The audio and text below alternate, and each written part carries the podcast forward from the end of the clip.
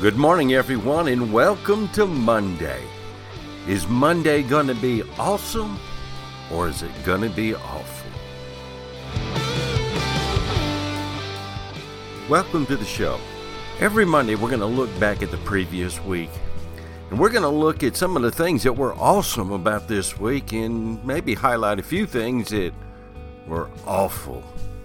So sit back and enjoy the next few minutes. Good morning, everyone, and welcome to Tuesday.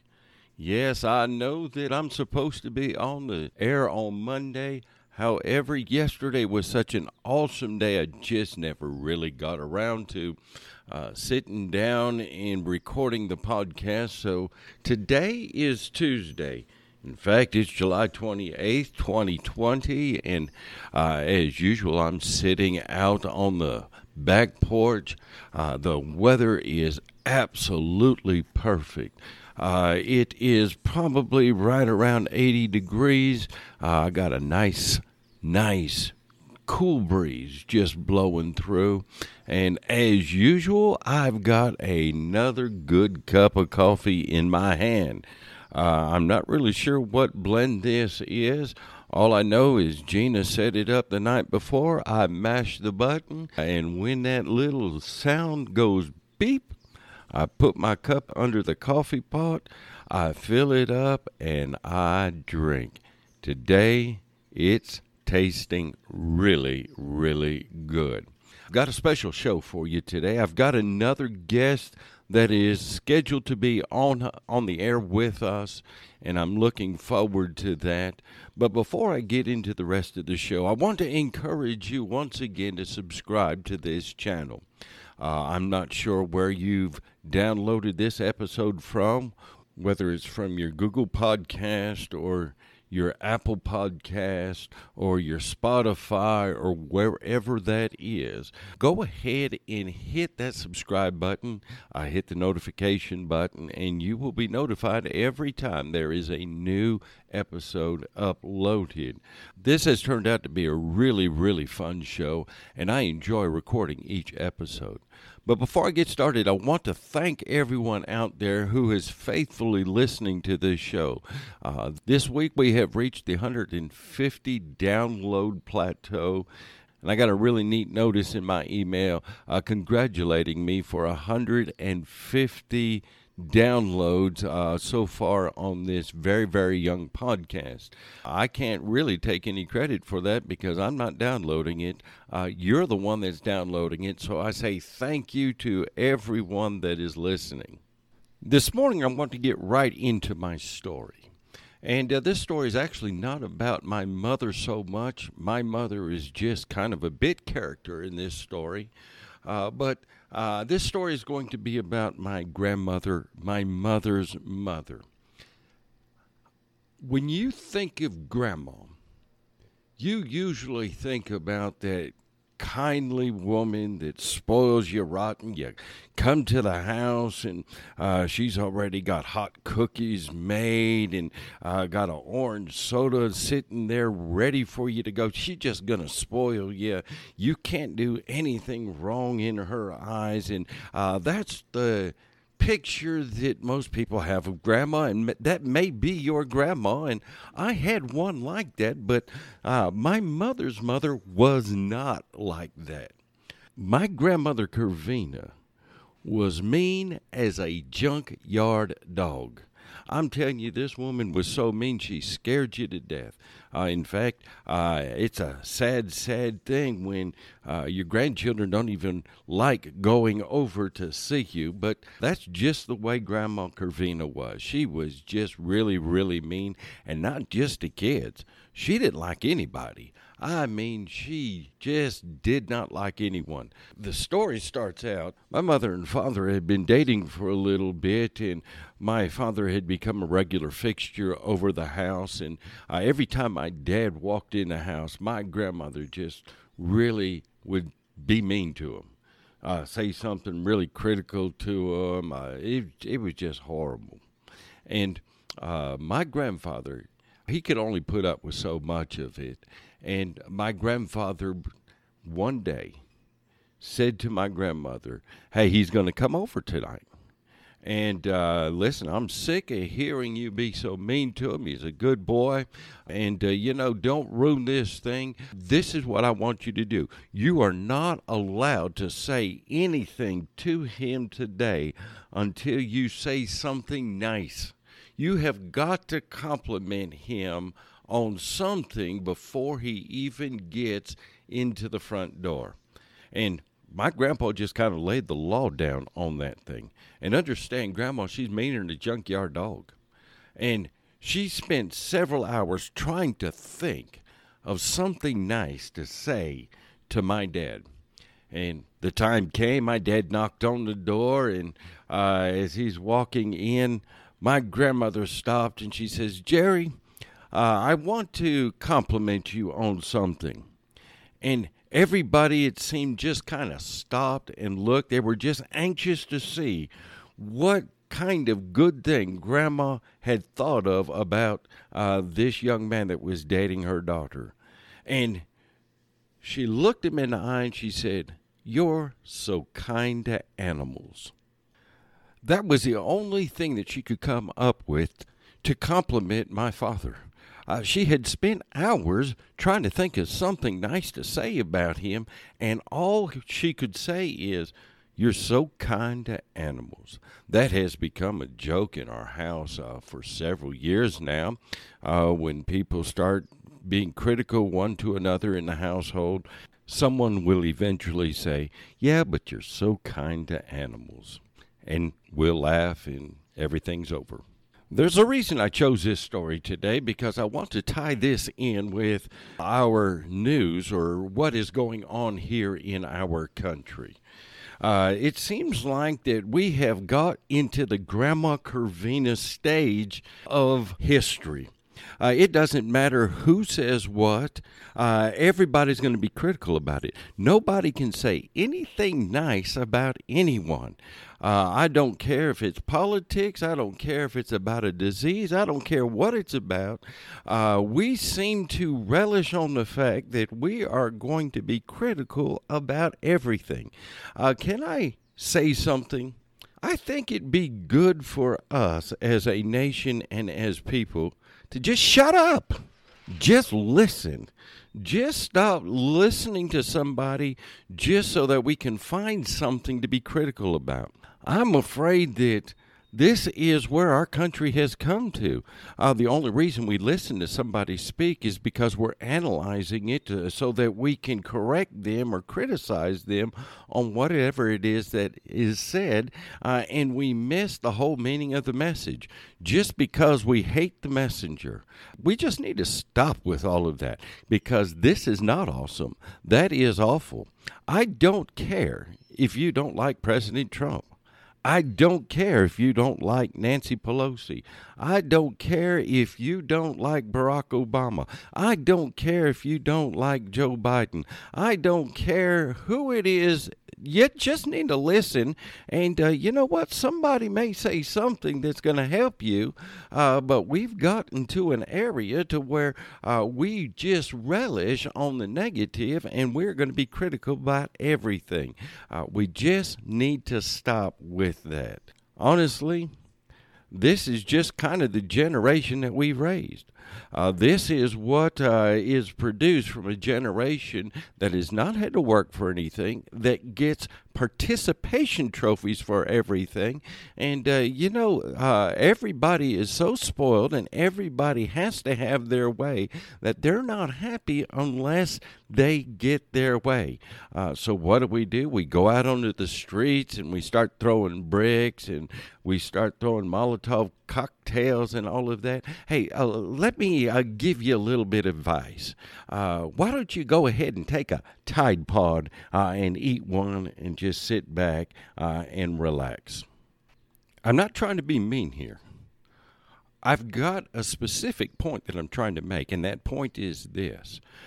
If we just spent half of the energy and half of the time that we currently consume on being mean spirited and being critical and protesting and doing whatever it is we're doing, if we would just take half of that time and invest it into actually listening to what somebody says and investing it into uh, actually trying to do some research or uh, actually trying to implement some of the ideas that are coming forth from uh, some of our so called experts, uh, we may make some progress on COVID 19.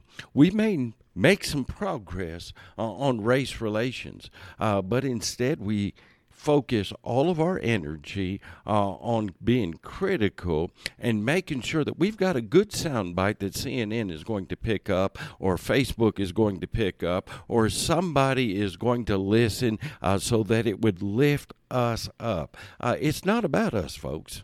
Uh, it's about our generation. It's about what's going on now. We have problems, uh, and we need to start looking for solutions. Stop whining and start doing. All right, that's my awful for today. Let's get to something awesome. Do you know what has happened this week? We've got real baseball games being played. I mean, we've got baseball being played in Detroit. We've got baseball being played in Chicago. We've got baseball being played in Phoenix. We got baseball being played in Los Angeles. We've got baseball being played everywhere.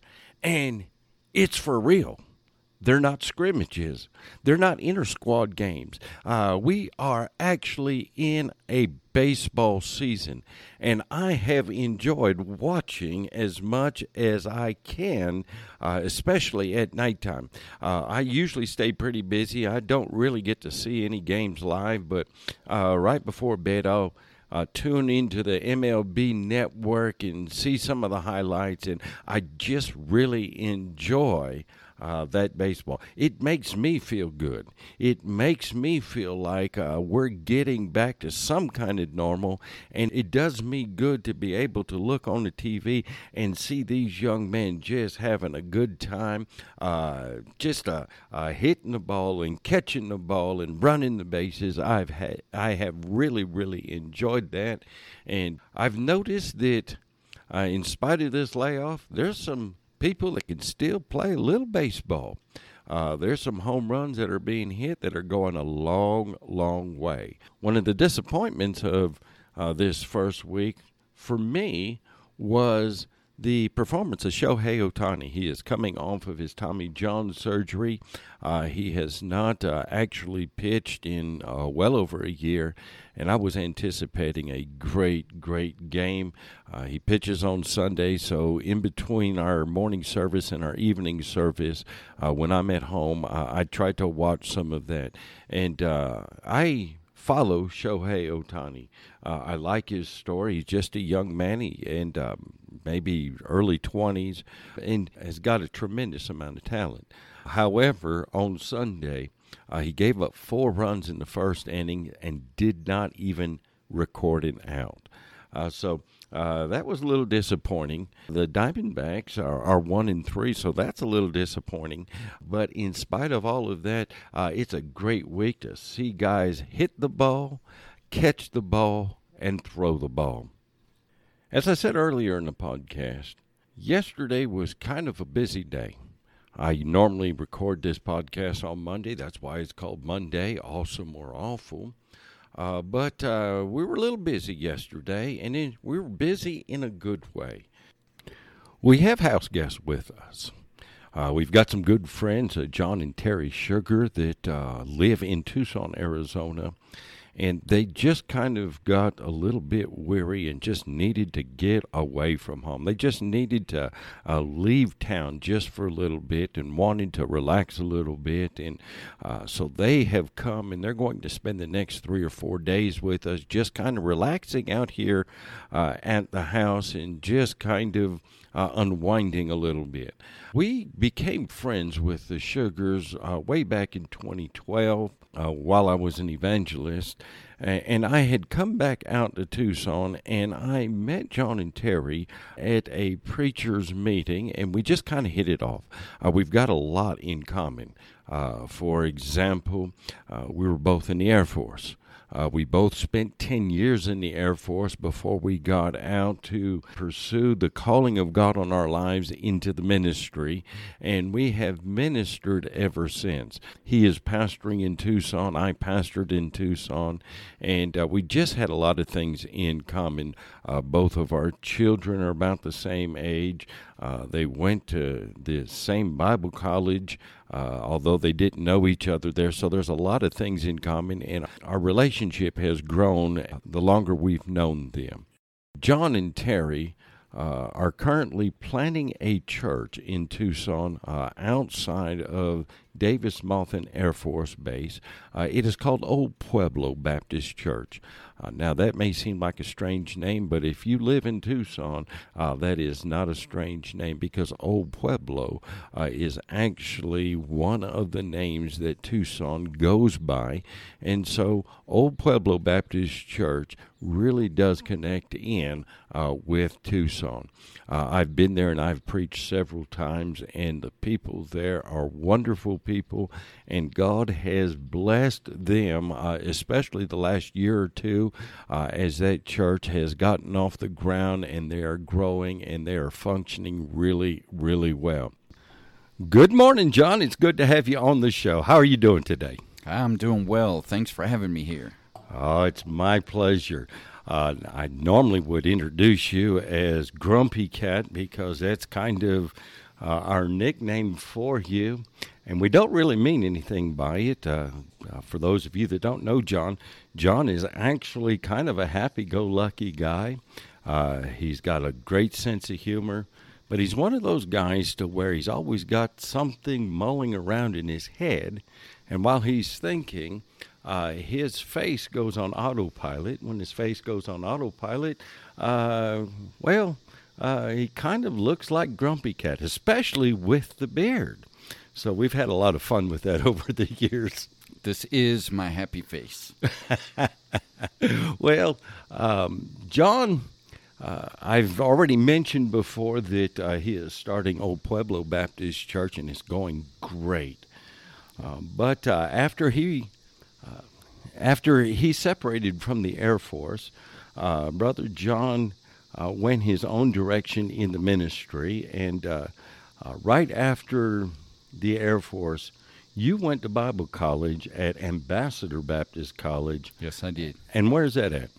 In uh, Shelby, North Carolina. Actually, right now, uh, the campus moved from Shelby to Mooresboro. Okay, how far away is that? It was about a 20 minute drive. Oh, okay. And how long were you there? Uh, I crammed uh, two and a half years, or I'm sorry, crammed three years, uh, a three-year uh, Bible degree into two and a half years. Okay, so you was uh, working pretty good. I did full-time school, worked full-time, and then had a family, and uh, we felt like the Lord really wanted us to get to Mexico as quickly as we could. So while I was in school, I tried to focus on the classes and getting – getting through school uh, so that we could start deputation and get down into Mexico. Now, how long was deputation for you? We actually did about three years uh, in total. So it was a year and a half on part time deputation and a year and a half on uh, full time deputation. And what year did you finally get down to Mexico? We uh, arrived in Mexico in December of the year 2000. Now, you didn't go to start the church immediately, did you? Did you no. language school or something? Yeah, we spent uh, one year in Aguascalientes, Mexico, uh, to learn how to speak Spanish. Uh, when I went down into Mexico, the only words that I knew how to say were tacos, burritos, like we say them here, burritos instead of the correct way, and then uh, ¿Dónde está el baño?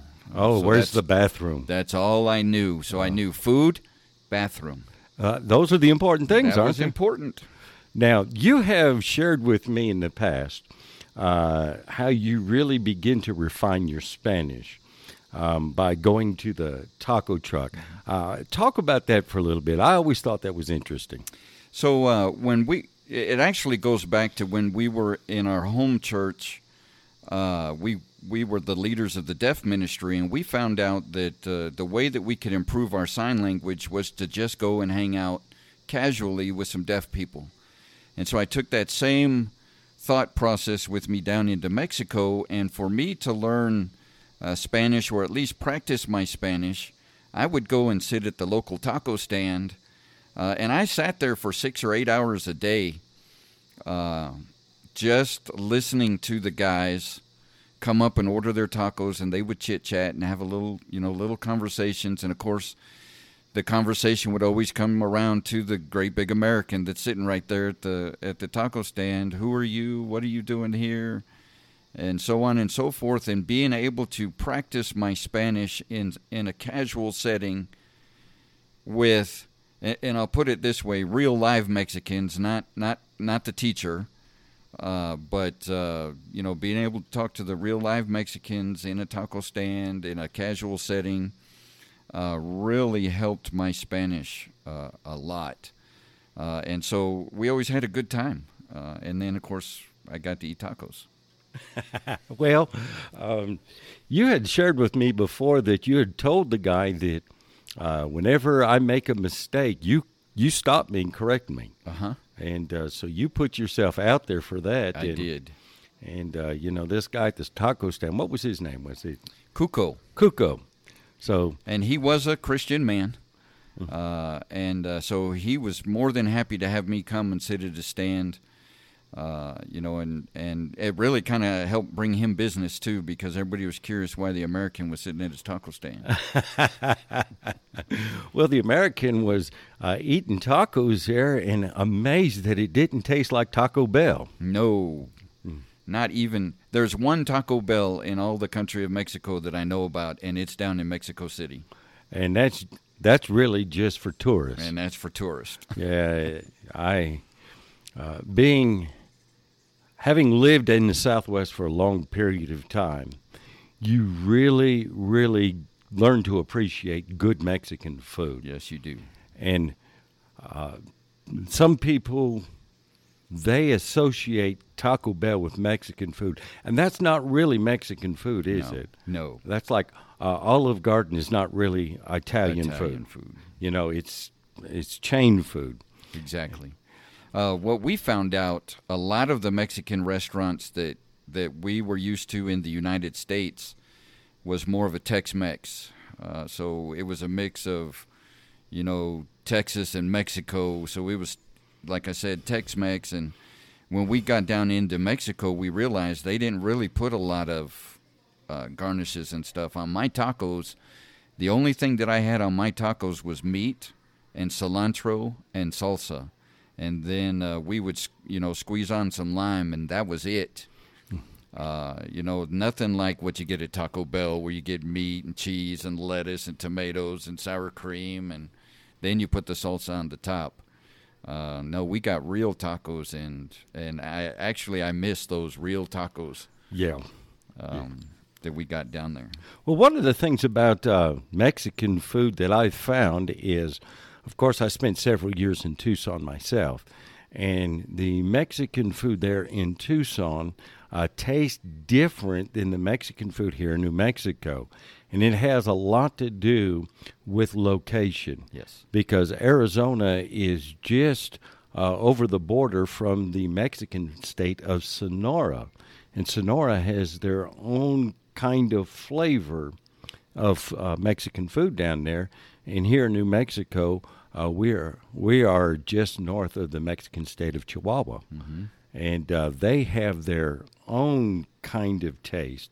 And here in New Mexico, we have a lot more chilies and, and peppers and things like that uh, in that Mexican food. And uh, I, I, hate to really offend anybody, and if I, this offends you, uh, well, uh, you'll get over it. But uh, I like the New Mexican kind of Mexican food better. I just just like the the taste. Mm. I like the chilies in that. In fact, my wife puts green chilies in everything. uh, John knows this about me, but every Sunday morning, um, and for years, I have always had grits and eggs. Um, it's been going on for uh, probably 25 years. And since we've moved here, my wife cooks the grits, she puts the Velveeta cheese in there, and she puts a big old heaping spoonful of green chilies in there. Oh. And I'm going to tell you what, that gets you fired up and ready for preaching on Sunday morning. I always told uh, uh, our folks down in Mexico when we were there that the salsa frees up the tongue. Uh, it it cuts it loose, and it helped it helped this this American. And like I said, when I went down there, all I could say was tacos, burritos, uh, the R's like our R's are up here. But uh, when I would get some tacos in me with some of the, the the red salsa down there, my tongue would be set free, and I'd be rolling those R's. Uh, like I was from there. Well, how long were you in Mexico? Uh, we actually spent just about 10 years there. Uh, of course, our first year was language school. Then we moved up to the city and state of Zacatecas, uh, and we were able to start two churches uh, in that city. Uh, got to meet some great men of God uh, that were, you know, already trained in the Bible, and what I was able to help them out was with the practical. so they helped start the churches with me and so they got the practical training of starting a church and running a church and uh, and they you know you were talking about my spanish earlier. Those guys really helped me out with my spanish uh, as well. Uh, and they so i trained them in the practical and then they uh, really would train me in the mexican culture and how to meet and how to greet and how to speak and you know how to to enter a house and how to leave a house. And uh, there was just a lot of things that they that they taught me uh, that really helped our ministry out. Amen. Now, Zacatecas, Zacatecas, is that how you say it? Zacatecas. Zacatecas. Um, from what you've described to me, it's not like a normal Mexican town that an American would imagine. Uh, and where I'm getting at is it's located pretty high up in elevation. Yes, it's about 8,000 feet up. So, so it is. Denver is the mile high city, so that's 5,200 feet above sea level. Mm-hmm. Flagstaff is about 7,000 Mm-hmm. feet above sea level. Zacatecas was higher than that. Yes. And oftentimes, uh, people that aren't familiar with Mexico, we think of Mexican towns as being in the low desert and uh, tumbleweeds going Dusty, everywhere. yeah. And but that was not where you were at. No. As a matter of fact, the city that we were in uh, really could be classified as the San Francisco of uh, of Mexico, and I'm talking about geographical. Uh, my house, the house that we lived in, had um, I, I think I counted it actually had five levels. So I had a five-story house, if you will, uh, and each one of those levels was street level. Oh, And so, so of course, our house is is is you know sitting like a regular house, but we had a street on the side of our house that almost went uh, straight up. And so every time that that the street would reach a level of my house, that was the second story, the third story, the roof, and then on top of the roof we had another kind of balcony area, and then on top of that we had a little laundry area that you could hang your your clothes on. So the house really had five levels, although it's not livable levels. Uh, I had a workroom that was that was on top of my roof. That was the fourth level uh, on the house, and uh, like I said, it was street level with that that street that ran along the side of our house. Uh, so it was, and it was always fun when it rained because you would see cars come around the corner and go up that hill, and they'd have to get a running start uh, to go up, and those little uh, old VWs and you know little two-cylinder, three-cylinder cars would have a hard time getting up the street because they were cobblestone streets. oh, So they were slick with rain, and the water is coming down that street, and they're trying to go up that street, and so we would see them make it halfway up, and then that car would come sliding back down. and so it was kind of entertaining living where we lived too. Who needed TV, right? yeah. oh well. Um. Uh, now, after your ten years there, God called you to come to Tucson and start a church. Yes. And uh, you picked an area there in Tucson that was so far away from uh, a lot of the other churches. Uh, you actually went through a process of prayer and plotting on a map to see where God would have you to put that church. Yes. And um, of course, I've been there on several occasions and preached for you, and you're in a storefront, uh, but uh, it uh, it is right smack dab in a really really good spot. Uh, I guess you would call it a sweet spot there in that city, and one of the great advantages you have in that storefront is you're right next to that grocery store that has a Starbucks in it. So in between services, some of your folks just head over to the grocery store and get them a, a coffee. They would get me a coffee. Oh, oh I, they would get them slash me a coffee. Oh, I, I apologize. They, they get us a coffee. Oh, okay. because here in the United States, it's not salsa that loosens up the preaching; it's the coffee that does. Caffeine, caffeine level. Uh, see, um, I don't really drink coffee on, uh, uh, after uh, the services start, or um, I'll, I'll have a cup about an hour before the service, and uh, that carries me through uh, for pretty much the rest of the day. Maybe I ought to try what you do. Maybe that will loosen me up a little bit and and get me going. Uh, I'll tell you what, and you know this probably better than anybody else, but training is the key to everything. And I have trained my folks that I am an iced coffee drinker. And so, uh, in between the services, one or two people will ask me, "Hey, can I get you an iced coffee?" Uh, and so it, uh, it, comes from it comes from training, and uh, and so you know I give them, of course, I give them my card, I pay for it, uh, but they run. Uh, you know, we used to say when I was in the military, uh, "You fly, I'll buy," and um, you know, of course, that meant that you you walk over there, you order it, you get it, but I'll pay for it. Uh, and so anybody who goes and gets me a coffee, uh, I will buy their coffee, uh, but they have to walk over there and get mine. Oh, Ooh, that see now that's that sounds like a good administration leadership uh, there, but uh, it doesn't work here because, as you know, we don't have any good coffee shops here in Alamogordo. At least not yet. Uh, the best coffee shop is the Sen household. Gina sets that thing up. I mash the button, and uh, before you know it, we got black gold. Mm and and I'm liking it. Yeah, I tell my folks, uh, you know, I'm not addicted to coffee. Uh, I believe it's coffee that's addicted to me. uh, well, uh, uh, I th- I tell people that all of this runs on caffeine, mm. and uh, it's kind of true. The older I get, it seems like the more coffee is required for all of this. You got to get it going, then you got to keep it going.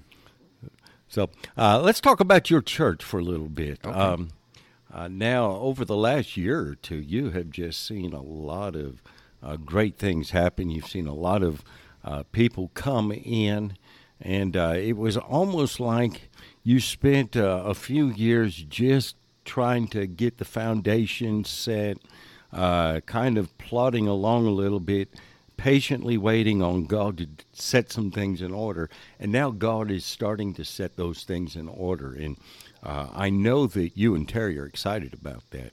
Um, your church uh, obviously has got to be excited about that. Uh, how are some of your older members, those that have been with you a long period of time, uh, how how excited uh, can you? How excited do you think they are? Yeah, you know, we talk about it often because uh, there are some times when I'll mention Uh, you know, I talked about this several years ago, or we had this man in, you know, seven, eight years ago, and there's only a couple of folks in our church that's been there uh, that long. And uh, and I'll bring up sometimes. You remember way back when it was just six of us, and do you remember when there were just three of us uh, in the church, and uh, you know, five of us would show up. Uh, there were some times when it would be just my wife and I, and and you know, the other folks were sick or out of town. Uh, and we look back on those days and we're like, look how far we've come, hmm. and look what the Lord has done.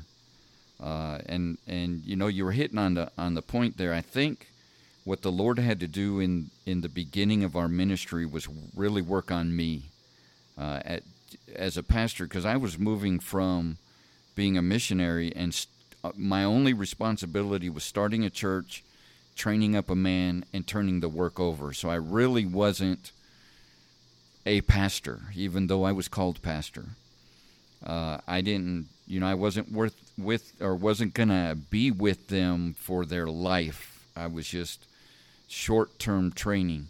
Uh, but I and I think that the Lord over the you know first several years uh, in this ministry, the Lord really had to work more on me uh, to be a proper pastor than uh, to work on you know building a church. And as soon as I, I believe, as soon as he got enough of the rough edges knocked off, uh, he he started allowing the church to grow. Now he's still working on me, uh, but at the same time, he's also bringing us folks uh, really that help knock off knock off those those rough edges, and so they they help they help me grow as I help them grow. Uh, and so again, uh, you know, through the years, I think the Lord's been working on the man of God rather than the church. Uh, but now, uh, I, I, have to say, for about two, maybe three years, uh, we've been praying for a certain number to come into our church. The first number was 30, that the Lord would bring us consistently 30, and we've hit that number. So our next prayer uh, now has been for 50 and uh, in the middle of this pandemic, in the middle of this COVID thing, in the middle of all the, the hype that's going on about it, uh, you would think that our church would would you know go back in numbers, would go down in numbers.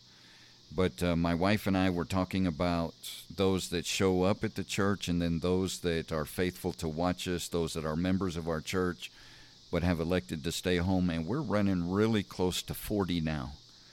So really, you know, any time now, the Lord's gonna gonna grant that request of having 50 coming into the church. Yes, sir. I I I see that, in um, a lot of a lot of pastors have struggled with exactly what to do during the COVID thing.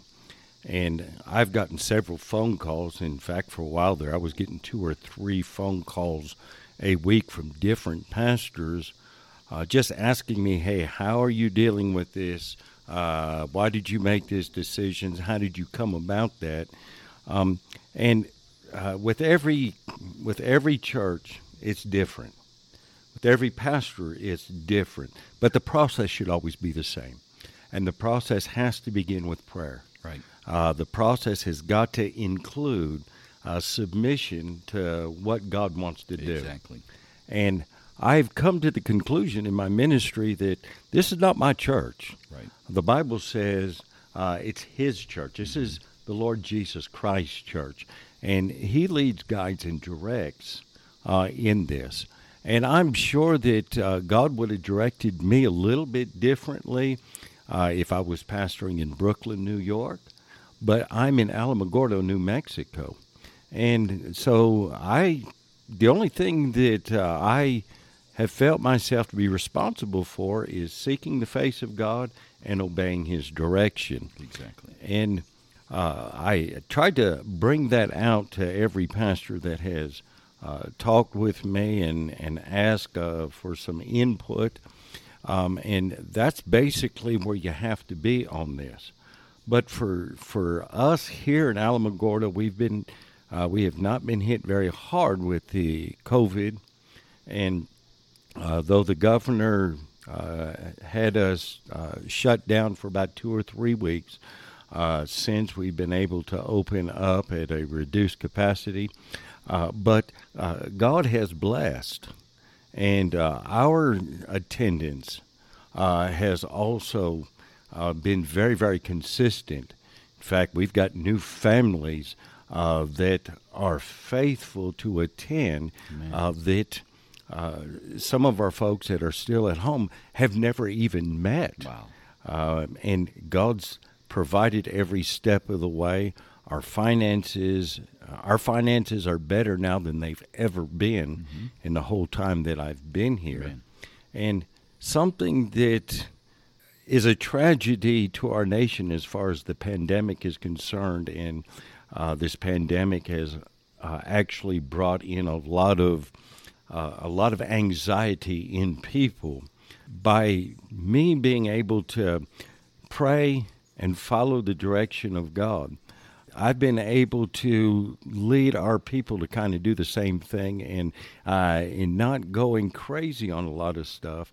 Uh, we've just watched God do what God always wanted to do, Right. and God has blessed in that. Um, I think this is going to be one of the lessons that every pastor is going to take from this pandemic. Uh, people probably are going to look back and say, you know what, I, I probably didn't handle this real well. Um, and nobody has handled this perfectly. Right. But for for me, I always want to err on the side of I've prayed about this and I'm following the direction of God. Right. And if I am able to do that, I can look back a year from now and say, "Hey, um, I just did what God wanted me to do, and that's was my responsibility, Right. and uh, everything else is in the hands of God." And I, I hope that a lot of pastors uh, will be successful navigating through this. Right. So, so well, I think we're going to cut it off there, uh, Brother John. Um, I know that we got other things to do. Uh, you have been my honored podcast guest. You are my honored house guest, and I am going to take you up into the mountains of Ruidoso, and uh, we're going to find us a real coffee shop up there. Use some of our reward points and uh, just uh, relax the rest of the day. So thank you so much for being on the show. Thank you. And this is why I call you friend. Oh, because I'm gonna I'm gonna We're drive- going to a coffee shop. We're going to a coffee shop. All right. Well, God bless you. And uh, uh, before I get out of here, uh, let me put this into the podcast because I'm sure that some of you are probably uh, wondering.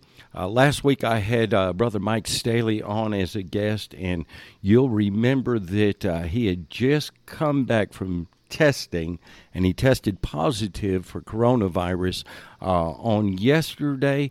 Uh, I I called him and uh, he told me that he has now tested negative. Him and Deanna are enjoying life again, and so thank you so much for your prayers. Uh, we look forward to uh, being with you again next week. Until then, may God bless you and may your week be awesome.